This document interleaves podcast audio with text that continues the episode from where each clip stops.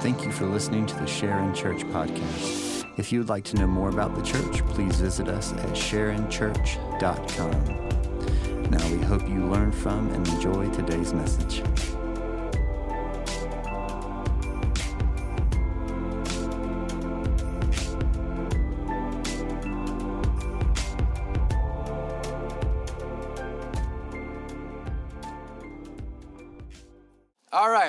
If you grab your Bibles, turn to Matthew chapter 5. Matthew 5. We got one more, Carly? Matthew chapter 5 is where we'll be this morning. Uh, we're going to continue our study through the Sermon on the Mount. Jesus calls it the good news of the kingdom. We've come to call it the Sermon on the Mount. Clears in Matthew like chapter 5, verse 6. Blessed, happy, congratulations to those who hunger and thirst for righteousness, for they shall be satisfied. All right, so here's, here's where I'm gonna go. Just bear with me because you've ruined all of it. Uh, for the majority of us, and maybe just for me, I find myself desiring things that are not good for me. Anybody else? You find yourself doing that? Maybe it's not food, maybe it's uh, TV and music, I don't know what it is, but I find myself that my desire, I mean, hands down, I will never, ever choose kale over Chick fil A. Never. I never will. Never uh, my desire will always be for those things. It's like as in humanity, our desires are often for the things that harm us more than the things that will help us or heal us. No matter who tells us how good kale is for you and broccoli and asparagus, no matter who tells you that oatmeal satiates your stomach in the morning so you don't need as much to eat, whoever tells you all of that, if you're giving a plate of pancakes, hot pancakes with melted butter and syrup on it, most of us in our right minds are not choosing the oatmeal. Right? We desire things that hurt us more than things that heal or help us. Theologians have come to call this distorted desire. C.S. Lewis talks about disordered loves and he calls them distorted desires, that our desires have become distorted. So for us, like when you think about your life, when we think about sin, we think about wrong behavior, right? We think about wrong thinking. But what it comes down to is this sin never begins with wrong information or wrong behavior. Sin always begins with wrong desire. That's where sin comes from. It's always that. And we live in a world that is molded around appealing to our distorted desires. It is why Matthew McConaughey sells Buicks and not a frazzled single mom. Am I right? Because with Matthew McConaughey, you're like, man, I want to be that cool. Like, how do I do that? But if it's single mom trying to raise three kids and maintain four jobs who hasn't brushed her hair in a week and might have showered and uses leave-in conditioner and shampoo, you're like, ah, I don't think I want that Buick. I don't think I want that Lincoln anymore. I don't want it. So the world has appealed to this, but it all comes down to us of having wrong desires. This is how the enemy has always worked from the beginning of time. If you've been around for any, any extended period of time, you know what I'm going to do right now. I'm going to go to Genesis, and you love it. You love to hate it, but I'm going to go to Genesis because I think it opens up a lot for us. So in Genesis, God creates the world. Everything is as it should be. Everything is rightly ordered. Everything is very good. That's a very Jewish way of saying it's perfect. It's, it's whole. It's complete. And in Genesis 3, we read of this serpent, this enemy who has come in. Genesis chapter 3, verse 1. There's a serpent who is more crafty, more subtle, more conniving than any other beast of the field the Lord God had made. And he said to the woman, Did God actually say, You shall not eat of any tree in the garden? So he poses a question to manipulate desire. Is that what God said? Now look what Eve says in verse 2. And the woman said to the serpent, No, no, we may eat of the fruit of the trees in the garden. God had said, You may eat of all of them except for one. But God said, You shall not eat of the fruit of the tree that's in the midst of the garden. Her knowledge is right. She has right theology. Her doctrine is accurate. What God said, she knows. And she takes it a step further. And so now she's putting more boundaries in place to protect her behavior, her actions. She says, Neither shall you touch it, lest you die. God didn't say that. That's a little bit distorted. But I think what she's trying to do is protect herself from it.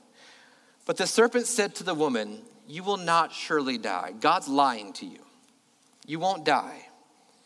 Problem is that God knows when you eat of it, your eyes will be opened and you will be like God, knowing good and evil. So now look at the desires of the woman. Right knowledge, right behavior. When the woman saw that the tree was good for food, a delight to the eyes, and the tree was to be desired to make one wise. She took of its fruit and ate. She also gave some to her husband who was with her, and he ate. No matter how much she knew, no matter how much time she had spent with God, literally in the garden, no matter how many boundaries she had put in place, her desire won the day. Can you relate to that? It's like no matter how much Bible you read, no matter how much you study, no matter how many classes you go to, no matter how many letters are after your name in your theological degrees, it's like your desire always wins the day. No matter what you know about what causes you health problems, you still run to that thing because it's desire. The problem for us is not knowledge and it's not behavior, our issue is desire. And I say all that to say this our distorted desire has distorted Matthew 5, verse 6. The way that we view our world and our view our own hearts and desire have messed with how we interpret Matthew 5, 6. So I want to read it again, and I want us to read it carefully. And then what I'd like to do is illuminate, I think, how we've gotten it wrong. And because of that, the effects of what's happened for us. Matthew chapter 5, verse 6. Blessed, happy, congratulations to those who hunger and thirst. The idea here is like a desperate desire, who can't live without righteousness, for they shall be satisfied. For they shall be satisfied.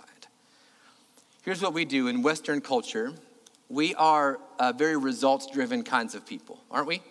Like, we want to know what's in it for me. For some of you, even this morning, the reason you decided to come to church was because there, in some way you told yourself there was something in it for you. Whether it's because you kept your wife happy, or kept your mama, your daddy happy, or to make your grandma proud. So we go to, well, what's in it for me? What's, what's the thing for me? What do I get out of this? This is what we're asking. And so when Jesus makes this statement, blessed are those who hunger and thirst for righteousness, for they shall be satisfied, we reverse engineer that verse and we say, if you want satisfaction, you should hunger and thirst for righteousness. And many of you are like, yeah, I don't, what's, I don't, what's the problem? I understand that's exactly what it should be saying. Well, let me just right off the bat tell you this. I am not preaching a, a sermon this morning about how um, you're right to search for satisfaction. The problem is you're doing it in unholy ways. I'm not preaching a sermon on how, you know what your problem is, is that you've been trying, you've been looking for love in all the wrong places. That's what I'm saying. What I'm saying is that the problem is that we desire satisfaction. I think that's the problem. I think that's our issue. The issue is that we were not made to desire satisfaction. And I know you're already confused. You're like, this guy's crazy. I'm out of here. Let me help you. I want, I want us to help. I want to help you here this morning. I believe the pursuit of satisfaction is how the enemy has distorted. It is the distortion of the enemy. Back to Genesis chapter 3. This woman had desire, right, to be godly. Eve had desire. And then the enemy comes in and distorts that desire and says, the way to that end is sinfulness. That's the way to that end. But her issue was not knowledge, it was not nearness to God, it was not behavior, it was distorted desire. And the distortion in this verse is to make us think that we should pursue satisfaction. But that's not a biblical idea, that is a worldly idea. The very world, the air that we breathe in our world is to pursue satisfaction. As Americans, we believe it is an inalienable right of humanity. We believe in our right to life, liberty, and the pursuit of happiness. And we've said these are God endowed rights, these are given by God. That we have a right to life, we have a right to freedom, and we have a right to the pursuit of happiness. 2023. Is the United States of America a happy place? Are we full of happy people? How's that pursuit gone? Has that gone well? We're free to it. We believe that God's given us that right for life, liberty, and the pursuit of happiness or contentment, satisfaction. Here's the problem there's no way to quantify satisfaction, there's no way to quantify happiness or contentment. But as people who want results, we begin to make our own quantifications of what contentment and satisfaction is. So here's what we do we look at people that we think seem satisfied and content and happy. We build our life and we look at these people, and the people we see are typically very attractive with very straight white teeth. They are people who um, are well dressed, and they are people who seem like they are making progress in the world. They have advanced, they have accomplishments. Think about people right now, you're like, oh, that person is so content. The way the world communicates that is an attractive, smiling, accomplished people. And so then we orient our lives around becoming those people. And social media has only existed to exacerbate the problem. Because we see pictures of people like, ah, oh, I want to be, I want to be a husband like that. Look what he does for his wife all the time. And the wife's like, all the time. No, that's not what happens. So we set out to become these people only to find ourselves never attaining it. So then we say, okay, then maybe contentment is found just in progressing. I just have to keep attaining the next step. This is what satisfaction looks like. So, students, here's, here's how it works for you. You want to be content and happy, and you're not now, and you tell your parents all the time how unhappy you are. We get it, we understand. And so you think, listen, when I when I get to the next grade, when I get to the next school, when I get when I graduate, then I'll be satisfied. And then all of us in here who have graduated will tell you, no, no, no, you, no, you won't. No, you won't. It gets worse from there. I think once I graduate, I will be uh, satisfied. Once I make it out of JV and into varsity sports, then I'll be satisfied. If I just make that college team and get that NIL deal, then I'll be satisfied. 14 year olds, you're like, man, I can't wait till I can drive. Then I'll just drive myself wherever I want. I want to eat mama's food, I'll just go to McDonald's. No, you won't.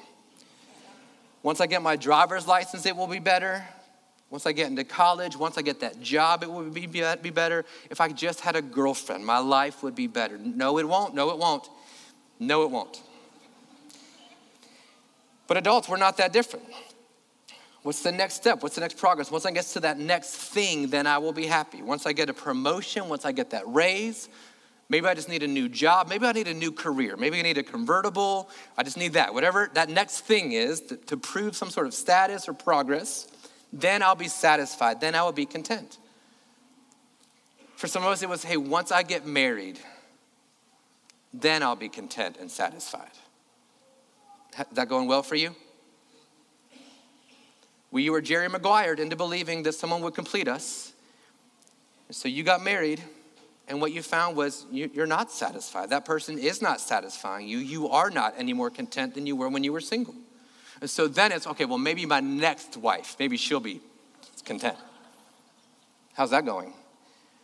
Well, maybe be the third one, then I'll maybe then, maybe then I'll find what I need. And then we're like, okay, maybe, maybe the problem is I'm not satisfied because we need kids. Maybe we'll have kids. And our children, they will satisfy the deepest longings of our souls. No, they won't. I love my kids. Good gracious, am I not satisfied? No, it doesn't bring contentment. Kids don't, a new job. Many of us here today, you're like, when I retire, then I'll be satisfied. How's your 401k? Is that going well? We have a striving for satisfaction and contentment, but we never find it. And here's the paradox Everything we think in our minds that should mean contentment and satisfaction, even for a culture, we have in our world. We have it now. We have steadily rising income, we have technological advances, we have access to information like never before. No question you have can go unanswered. Siri answers it, Alexa answers it, Google answers it. You have access to knowledge like we've never had before. Social media, for all of its problems, creates connection with people immediately around the world. It creates connection. We never knew we could do this. We have access to health care that's increasing. Our entertainment removes any boredom we've ever had in our lives. We're never bored ever again. All the things we thought would bring us contentment, and yet we have increasing substance abuse. We have a record rise in suicide rates, particularly among middle school girls. We have rising anxiety and depression the deterioration of a nuclear family, and we've lost complete trust in any leadership ever. So, this pursuit of happiness, of contentment and satisfaction, it's a failure. We are not more content and satisfied. It's like we have everything we ever thought we would ever need, and yet we're more sad and anxious and fearful and angry than we have ever been as a people. Pastor in New York named Jon Tyson says this way He says, As a culture, we are always eating but never full. We're always eating, and yet we're never satisfied. Just one more, just the next step. You think you reach some threshold financially only to find you need another 30 grand to help you with now you, what is your new uh, means and way of living. We're never satisfied. As a people, we are never satisfied. It's because we've been told the desire of every human heart, the right of every human uh, on the planet is to pursue happiness. And as, as Christians, we've bought into the same lie. We've bought into the same thing. So, the way we read Matthew 5 6 is that Jesus came to bring you satisfaction. No, he did not. But what we do then is we bring in the ways of the world, we bring in this desire for satisfaction into our relationship with Jesus. And we bring it into the church. We were taught this passage in a way that says, no, no, no, pursue satisfaction, but do it in a holy way. So, for those of us 90s kids who grew up in the, in the youth group in the 90s, we devoted our lives to finding satisfaction, happiness, and contentment through serving the Lord. And it cost us everything. We burned CDs. We broke up with our girlfriends after camp. We gave our hearts and lives to the church, only to find this promise of satisfaction never came. We were told your girlfriend won't satisfy you, that music won't satisfy you, those drugs won't satisfy you. You know what will is Jesus. And so what we did was we said, yeah, yeah, I need satisfaction. So now my drug of choice is Christianity. That will bring me satisfaction. Instead of pursuing Jesus, we've pursued satisfaction through the vending machine of Jesus. If you just push the right buttons, then you'll be satisfied. And for many of us, we are here today frustrated, disgruntled, feeling like God did not come through on the promise He made for us. Can you relate to that? So people are abandoning their faith, they're tearing it all apart. But the problem was never God, the problem was always our distorted desires. God will not be used for your happiness. Not a toy to play with. We've adopted these ways into the church and so for some of us, what happened was in middle school and high school, we learned you need to act a certain way to be accepted. And when you're accepted, then you'll find contentment, right? When you find that group of people, you'll find satisfaction. And so then we found our way into a church. And what we learned was, oh, these church people, I know what they like. So I'm going to do what the church people like. That way they can all like me. And so you started to, right? You started to dress differently. You started to listen to different kinds of music, or at least you pretended you did. Um, we're Baptists, so you pretend you don't drink anymore, but you know, and so you gave up all those things. And so we decided, I'm gonna be accepted by church people to find contentment. And so you've strived and strived, and you become a deacon, you became an elder, you became a pastor, only to find you were never satisfied. And here's why because the point of life is not your satisfaction. Because when that's the pursuit, God becomes a tool by which we get what we ultimately want. And in so doing, we become the idol. And God will not be used. We were not created to desire satisfaction. Well, then, what does you want you ask, what does what does this verse even mean then? Well, I'm glad you asked. I wrote a whole sermon about it. So let me help us here this morning. If we're not created to desire satisfaction, let's look at Matthew chapter 5, verse 6. Let's read it carefully. Blessed, happy Congratulations to those who desire, who hunger and thirst, desire like you desire water and bread for righteousness, for they shall be satisfied. So now the question is all right, so I need to desire righteousness. What is righteousness? When the original hearers of this, there would have been two understandings of righteousness, two arms of it. And the first one is what we, many of us, consider righteousness. It's personal holiness, right? It's right living. The word righteousness has to do with relationship. It's in the very same way that uh, you would say something like, oh, her husband did right by her. Or the, the boss, he did right by me and that he maintained, kept this promise he gave to me. Does that make sense? It's relationship. It's the idea. It's relationship. So, the first way that we understand righteousness is that it's personal holiness. It's being right before God, it's having a right relationship with the Father. So, blessed are those who desire, like you desire food and water, to be right before God, who recognize, right, the brokenness of our spirit, who mourn over our sin, and we desire, we hunger and thirst to be holy and righteous before God, to have a right relationship with Him. Blessed are those. But the second arm of this is where we find some issue for us. The second arm of uh, this idea of righteousness they would have understood is what we're going to call justice. Do you ever look at the world and you all you see is how broken the world is? That happen for you?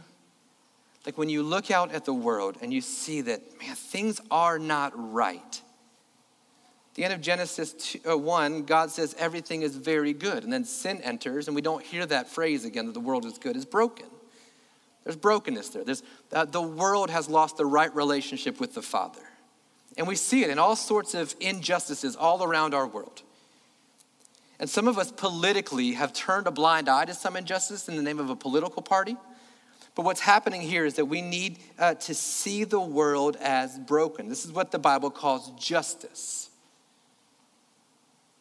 It's justice.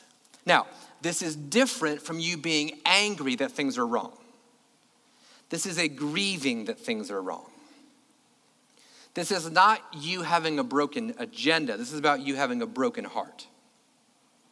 This is not looking at the world and being upset and mad at people in their view of sexuality or finances. This is your heart grieves over it. Like you're brokenhearted about it. It's in the very same way that if you love your children and your children continue to find themselves making decisions, whether as, as kids or as adults, making decisions that lead them away of, God, of God's plan for them, you see it. It's the very same way that there's some anger towards them, but there's also, oh, I just hate it because she's mine. It's my daughter, and she's doing this, and I hate it for her. My heart is grieved. So when we speak righteousness, we're speaking of desiring right relationship individually and that things will be made right in the world. Again, not a broken heart, but a broken agenda. So we have to do this in context. Otherwise, thirsting and hungering for righteousness turns into some um, moral ambition and it turns into some political ambition. It's not what this is. Let's put it all in context. Matthew chapter 5, verse 3, Jesus begins this epic sermon with blessings. And the first one is Blessed are those who are poor in spirit. You can't pick and choose these blessings, they all build one on another. Here's the foundational one Blessed are those who recognize they are bankrupt in their spirit, they've got nothing to offer. And how does that turn into hunger and righteousness? Well, if you don't recognize your own brokenness, you will begin to condemn and judge the brokenness of the world. But in recognizing our own bankruptcy of spirit, it then takes us to verse 4 Blessed are those who mourn. What do you do with your brokenness? Well, we mourn. We mourn our brokenness. We, bo- we mourn what sin has done to our hearts and our souls. We mourn that we continue to choose the ways of the world over the ways of the kingdom. Then fresh life is breathed back in. You're comforted, which then leads us to meekness. And with meekness, power under control, knowing the Word of God, knowing what is right, and then carrying it in the right way, that leads us to hungering and thirsting for righteousness in a way that breaks our hearts, doesn't just break our comfort. Because the issue for many of us, the reason why we feel anxious about the world is because it makes us uncomfortable, not because it grieves the heart of God. The reasons why you feel upset about your sin is because it makes you look bad to other people, not because it grieves the heart of God. But blessed are those who recognize the bankruptcy of their spirit, who mourn over it, and who find themselves knowing what's right and carrying it in humility, because that leads us to hungering and thirsting, a desperate desire for righteousness, for right relationship with God, both individually and in our world. Blessed are those. Congratulations to those who hunger and thirst for righteousness. Speaking of being a 90s youth group kid, we grew up um, singing worship songs, and um, one of the songs we sang was a song called Hosanna, written by a group called Hillsong. And in this in this song, there's the bridge that just, it's good, man. Like it's really, really good. It's the prayer, should be the prayer of our hearts. And so it begins like this Help, heal my heart is the prayer of the song, and make it clean. This is the prayer. Heal my heart, make it clean. I'm broken in spirit, I'm poor in spirit, make it clean. Then the prayer of the song is open up my eyes to things unseen. I think we have it on the screen. Open up my eyes to things unseen. So here's the prayer. What does hunger and thirsting for righteousness look like? It looks like this God, heal my heart. I'm broken. I'm bankrupt in spirit. Make it clean. Then open my eyes to things that I cannot see. And the song continues Show me how to love like you have loved me. Break my heart for what breaks yours. This is the plea of every devoted follower of Jesus. Father, if it breaks your heart, I want it to break mine. Hungering and thirsting for righteousness, God, break my heart for what breaks yours. And then everything I am for your kingdom's cause. It breaks my heart, God, use me, whatever you need for your kingdom as I walk from earth into eternity for the rest of my life. What does it look like to hunger and thirst for righteousness? It looks like I break my heart for what breaks yours. I'm grieved over the state of my sin. I'm grieved over the state of the world. It breaks my heart. And I desire nothing more than to see heaven come to earth. I desire nothing more than that. So, our question this morning then is what are we desiring? Because if it's satisfaction or contentment, you will miss it. If you're aiming for satisfaction and contentment, it's fleeting and you'll never hit it. But if your desire is righteousness, hunger and thirst for righteousness, that's where we find it. So then we have to ask, why don't we desire this? Why don't we desire the righteousness of God? Why are we not hungering and thirsting over it? Like, why, why, why are we not coming to church if it's raining? Why are we not coming to church because it's a family Sunday and our kids get to sit with us? Why? Why do we not have this same hunger and thirst? Well, John Piper, a pastor in Minnesota, has an idea. He says, if you don't feel strong desires for the manifestation of the glory of God, it is not because you have drunk deeply and are satisfied. It is because you have nibbled so long at the table of the world. Your soul is stuffed with small things, and there is no room for the great. God did not create you for this. Now, those of you who have teenagers and children at home, you understand this completely because you make a good dinner for them. But they have gorged themselves on goldfish and Cheez Its. So they don't want what you've made. Like they don't want what you spent hours working on. They don't want it. It's not because they've had so much steak, they just don't know they can have anymore. It's because they've become so falsely satisfied with Cheez. That's what Piper is saying. We've done the same. Why don't we desire the righteousness of God? Why do we not desire things to be made right in the world? Because we've eaten of the world and we're full of it. And he continues The greatest enemy of hunger for God is not poison, but apple pie. It is not the banquet of the wicked that dulls our appetite for heaven, but endless nibbling at the table of the world. So, if you're be, to be honest this morning, do you desire the manifest presence and glory of God in a way that makes things right in the world? Do you desire that with everything that you have? In, in the ways that you are thirsty and hungry for sustenance, do we desire that? I would imagine if you're like me, no, I don't. I don't. I want things to be good, I want things to be comfortable. Like, I want God to have his way as long as it doesn't cost me anything. I would love that. But I don't know that I have this desire. Again, the catch 22 is that you're not going to find contentment searching for this. And have your desires for satisfaction, has that worked in the past? When your spouse finally confessed and apologized, did that, did that help you? Did that bring you contentment in your life? Or did it find you searching for more and more reasons? When you got your promotion or you finally got a divorce, when you made the team, when you graduated? It's never given us what we desired. Maybe it's because what we've been desiring is wrong. To my core, I am someone who likes to accomplish things. Like I like to check boxes, like to have things done. I really enjoy that. That's why I love math, because math, like there's nothing ambiguous about math. Like it's black and white, And then when you get to the solution, you have a solution and it's over. You did it. Great job, you did it. Some of you don't understand any of that, and that's fine. So, what I love now in my older years is I love working in my yard. That's how old I am. I like my yard. I like my grass. Get off my lawn, you crazy kids. And I love that. Like, I love the times of the year where I can go out in my yard for a couple of hours. I run the mower, I do all the things that I need to do. And then, like any good, warm blooded American man, I sit on my porch and I look at what I just accomplished. That's what I do. And I hold a cold soda in my hand and I just, I'm gonna look at all this. Look what's happened here. Look, look at what I have done. Look what I have accomplished, right? It's why I like organizing things. I like cleaning out my garage for that reason. I like it. I like getting things done. And I wanted to be a civil engineer so I could get things done. And then God called me into ministry where nothing is ever done, ever. Like in, you need to understand, in ministry, there are never things that we accomplish. Never. Never. And I've talked to friends to remind them, like, yeah, just because now, like, just because now you've got a small group that's doing this or people on your team that are doing this, listen, next week it's going to be all different. There'll be more people who need to be discipled, more people who need to be led to the Lord, more people who need to be shown what the Bible is, and it will never, ever end for you.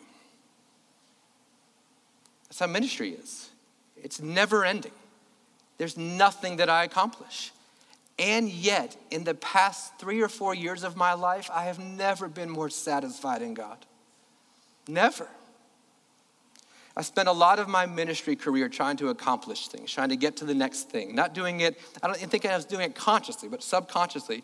If I just get to this, or I get this number of kids in our youth ministry, or if I can get this quality of leader, if I get this kind of music, then we'll do something, only to find myself less and less content with the Lord. And it led to some really dark things in my life. But what I've grown to learn right now is that God has broken my heart for what breaks His. I think I used to see people as projects to accomplish, and now I just grieved. When you're walking through pain, it hurts me. Like when your marriage is struggling, it affects me. I hate it for you. I'm grieving over it. When I think about the number of conversations that um, our middle school staff and student staff has had to have with middle school girls who are contemplating suicide, there's nothing I can do to fix it. It breaks my heart. Like 12 year old girls. It hurts me. It hurts when some of you talk about the things you're having to go through with your grown children. I hate that for you. I see it in you. It grieves me. I hate the world is this way. I'm praying, come, Lord Jesus, come. For those of you who are following Jesus, you need to know you will never arrive. There is nothing to accomplish. In following Jesus, there are no destinations, there's only a journey. And so, if you think you will be satisfied by a destination, my friend, you will find yourself frustrated and angry for the rest of your life. Look at this verse again. It doesn't say, Blessed are those who are righteous. Blessed are those who desire it, not those who have accomplished it. So many of you, you're here this morning, and for some shape or fashion, you desire. It's why you're here. You want to be among God's people, singing songs to the Lord. You want to be studying from His Word. My friend, you have it. This is, this is that hunger and thirst. You're doing it. You're doing it, church. So the cry here is not to be righteous, it's that you would have a desire for God's will to be done, for His kingdom to come. Blessed are those whose hearts break over what breaks the heart of the Father. So here's the beauty, and you know it. Some of you, you're living it right now. You've never been more content in the Lord than you are right now, and yet you've accomplished nothing. I get home most days, and Meredith asks me how my day was, and I will say, I think it was good. I don't think I got anything done, but I think it was a good day. That's what it looks like. That's what your life looks like. It's okay. You, you haven't finished anything, you haven't accomplished anything, and yet there's some otherworldly satisfaction in your soul. I have a like an unsettled heart. I always have. I used to rearrange the furniture in my room twice a week just to figure out how to make this feel better, like all those things. It's always unsettled. And when I finally got to recognizing the bankruptcy of my spirit and I mourned over it, I continued to mourn over it, I've found that I can acknowledge there's some strengths that God has given me. I put them under control. I have found a satisfaction like I've never found in my life before. And it's available to us, not at the destination, but in the journey. All right, so then the question is because I know, I know how we are, what do I do? What do I do with it? Well, when I think about hungering and thirsting, what comes to my mind are people from the Old Testament, particularly Nehemiah. So Nehemiah is uh, hundreds of miles away from Jerusalem, and he's heard that the walls have been taken down in Jerusalem. The wall was so important for a city back then. And he finds out that it's been torn down. And in Nehemiah chapter uh, 1, verse 4, he says, As soon as I heard these words of the destruction of the wall, I sat down and I wept and I mourned for days, and I continued fasting and praying for the God of heaven. So, what do we do? Here's what we do first we mourn. We mourn. We mourn when the world doesn't line up with what God has designed the world to line up with. We mourn. We don't blame and complain, we mourn. And then he fasts and prays. For some of us, you want to know why we're not desiring? It's because we're so full on the things of the world. We need to fast, which is removing something, removing food that we might desire the presence of God. So he weeps and mourns and prays. Then, verse 5 and I said, this is Nehemiah, O Lord God of heaven, the great and awesome God who keeps covenant and steadfast love with those who fear him and keep his commandments. Let your ear be attentive and your eyes open to hear the prayer of your servant that I now pray before you, day and night, for the people of Israel, your servants confessing the sins of the people of Israel. And you're like, yeah, I'm really good at confessing other people's sins. I got that. And then he says, which we, hundreds of miles removed, and yet he says, we we have sinned against you. Even I and my father's house have sinned. Verse 7 We have acted very corruptly against you and have not kept the commandments, the statutes, and the rules that you commanded your servant Moses. First, we mourn, and then we recognize our own sin. We recognize our role in it. Why is the world the way it is? Because of people like you and me. That's why. Because of our sin and brokenness. And he continues praying and he gets down to verse 10 to 11 to wrap this up. He says, Oh Lord, let your ear be attentive to the prayer of your servant and to the prayer of your servants who delight to fear your name. And give success to your servant today and grant him mercy. Some of your translations say favor in the sight of this man. Who is this man? Is the king. And the next verse, Nehemiah says, And now I was the cupbearer to the king. Here's the role of a cupbearer all the cupbearer has to do is taste all of the king's food and drink to make sure it's not poisoned. That's it. Like, that's what he has to do. So if you feel like you're expendable at your job, are you expendable like, hey, I'd rather he die? Like that, is that where we are? This is Nehemiah's role. His, his role is so expendable that he might die on his first shift, like, all right, next guy up and he makes this prayer. And at the end of it in verse 11, he says, God, give me favor with the king. Why would a cupbearer ever have favor with the king? He's literally there to die. Why would he have favor? But Nehemiah's heart is so broken by the things that break the Lord's heart that he mourns it, he fasts and he prays, he grieves over his own sin, and then he says, God, I want to help. What do I do? I know I'm just a cupbearer. What do you need me to do? And he says, God, would you give me favor with the king? I want to bring heaven to earth. What do I do? I know I've got a king. Give me favor with him that he might grant me permission to go back and rebuild the wall. What does a cupbearer know about a wall? Nothing. And yet his heart is so moved by the brokenness, and he wants to do something about it. So this morning, where are we today? Are you so moved by the brokenness in the world that you want to do something about it? And I don't mean go get your guns and take care of some things. I mean, you want to see people made whole again. Do you want to see the brokenness in a number of different perverted ways? Do you want to see that made whole again? You've got a son or a daughter that you're grieved over them, here's what I would encourage you to pray God, grant me favor with my son. I know he's a teenager, thinks he knows everything. We've had a good relationship in years. God, grant me favor with him. Grant me favor with my grown daughter. Grant me favor with my boss. Grant me favor with the principal. Grant me favor with the superintendent of schools, God. I see the brokenness and I want to help. What do I do? God, grant me favor. And then you find yourself in a coffee shop next to the superintendent of schools. Why would someone who does lawn care have favor with the superintendent of schools? I don't know. But I would imagine it's because they were hungering and thirsting for righteousness, and God said, I'm going to use that one. That's the one. Are we brokenhearted today? Or are you just angry? You don't like how uncomfortable some things make you. Listen, all that's coming from brokenness. It's all coming from brokenness. So then, what if this morning you don't have that desire? What do we do?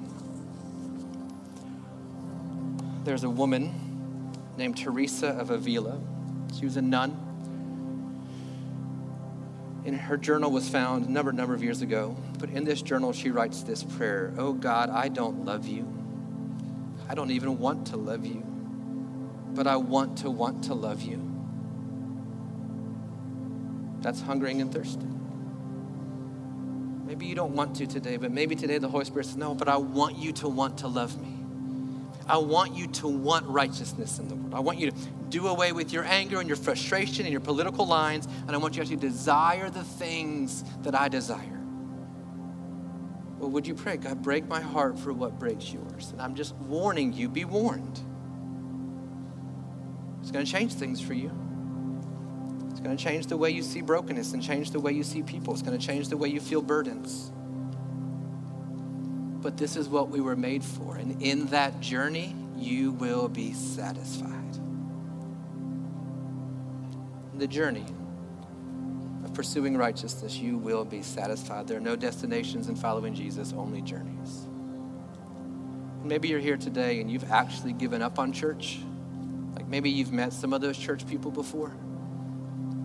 And maybe you've bought into the lie. Somebody told you that, yeah, if you follow Jesus, you'll be satisfied. And then you found out that you're not. Your problems are still your problems. People are still people. Your boss is still your boss. So you began to question everything. You ran from him. Just need you to know the problem is not with God, the problem has been with people. Well, the church hurt me. I'm sure the church did hurt you. But God's not your problem. He's faithful and true. So maybe today what is happening is that God's calling you back to his heart. He's not calling you back to right behavior and right thinking. He's calling you back to right desires. And the ways you've seen the church handle the brokenness of the world has actually turned you off from following Jesus. Sorry the church has acted that way. I think we just try to do the best we can with what we have. But there is a way maybe He's calling you to salvation today, to actually give your heart to Him, give your desires to Him. This is the good news of the kingdom. Blessed are you. If you look at the world and see that something's wrong with it, but you don't know what to do with it, well, you'll find satisfaction in your pursuit. Blessed are you. Would you bow your heads, close your eyes this morning as we wrap up? I don't know where you find yourself today. Don't know what you've been longing for, but I would imagine, like most of us, we've been longing for satisfaction, only to not find it. But there are testimonies in this room of people who have said, No, you know where I've found the most contentment and joy in my life? It's in being brokenhearted over the state of the world and the state of my own sin. Blessed are you who hunger and thirst for things to be made right again. Blessed are you who say, Come, Lord Jesus. Blessed are you who want a marriage restored, who want kids restored. Blessed are you. Blessed are you who are brokenhearted over the state of the world. You'll find satisfaction. You'll find contentment there, overflowing. Maybe you're here today and you've never given your life to Jesus because you've been so turned off. Maybe he's disappointed you time and time again such a gift that you haven't found satisfaction in other things because now you can come back to Him. Maybe the state of your own sin now is grieving you, and so the call is to run to Him to heal and forgive. It's the good news. You would admit your, that, admit your brokenness, that you need a Savior, believe that He is that Savior, and confess it with your mouth and with your life that He is Lord. you find wholeness and salvation. Father, today is your day. We love you. We're a people called by your name for your purposes and your glory. So, God, would you break our hearts for what breaks yours? Remind us of our broken poverty of spirit. Help us to mourn over it. Reignite us with new life that leads us to meekness and a desperation to see your kingdom come and your will be done. And God, make us like Nehemiah. God, help us. Give us favor. Help us be part of the solution. It's in Jesus' name I pray.